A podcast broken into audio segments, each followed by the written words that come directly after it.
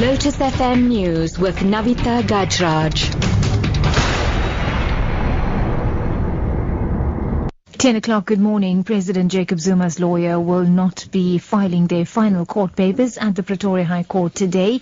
This is ahead of the review application into the constitutionality of the National Prosecuting Authority's decision to drop charges of racketeering, corruption, fraud and money laundering against the president in 2009. DA spokesperson James Selfe says because of the large volumes of evidence, especially the transcripts of the so-called spy tapes, the president's legal team needs more time to prepare their documents. The uh, president's lawyers are only going to be in a position to file their papers next week, um, but we hope to be able to uh, get a court date before the end of June, which means that the review application will probably be heard um, in September or October of this year, and probably before a full bench uh, of the of the Gauteng North High Court. And still with the president, the IFP is accusing President Jacob Zuma of losing the spirit of Ubuntu by delaying the release of the Marikana report. Lawyers for the Marikana mine workers asked the High Court in Pretoria on Monday to order the president to make the report public immediately. Now, President Zuma has undertaken to release the report by the end of the month. Lulama Matia reports. Judgment on the matter has been reserved.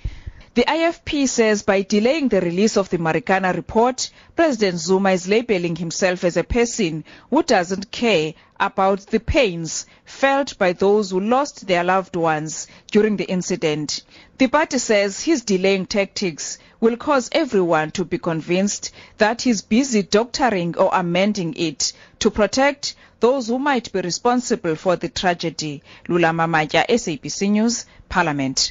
In other news now, 15 taxi drivers arrested for a protest that turned violent in Durban last month will once again appear at the local magistrates court today for a bail hearing.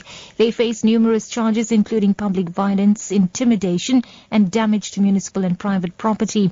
Disgruntled taxi drivers protested against hundreds of taxis being impounded after eThekwini Metro Police enforced operating permits. The issue has since been resolved. The 15 have been remanded in police custody since their appearance last week.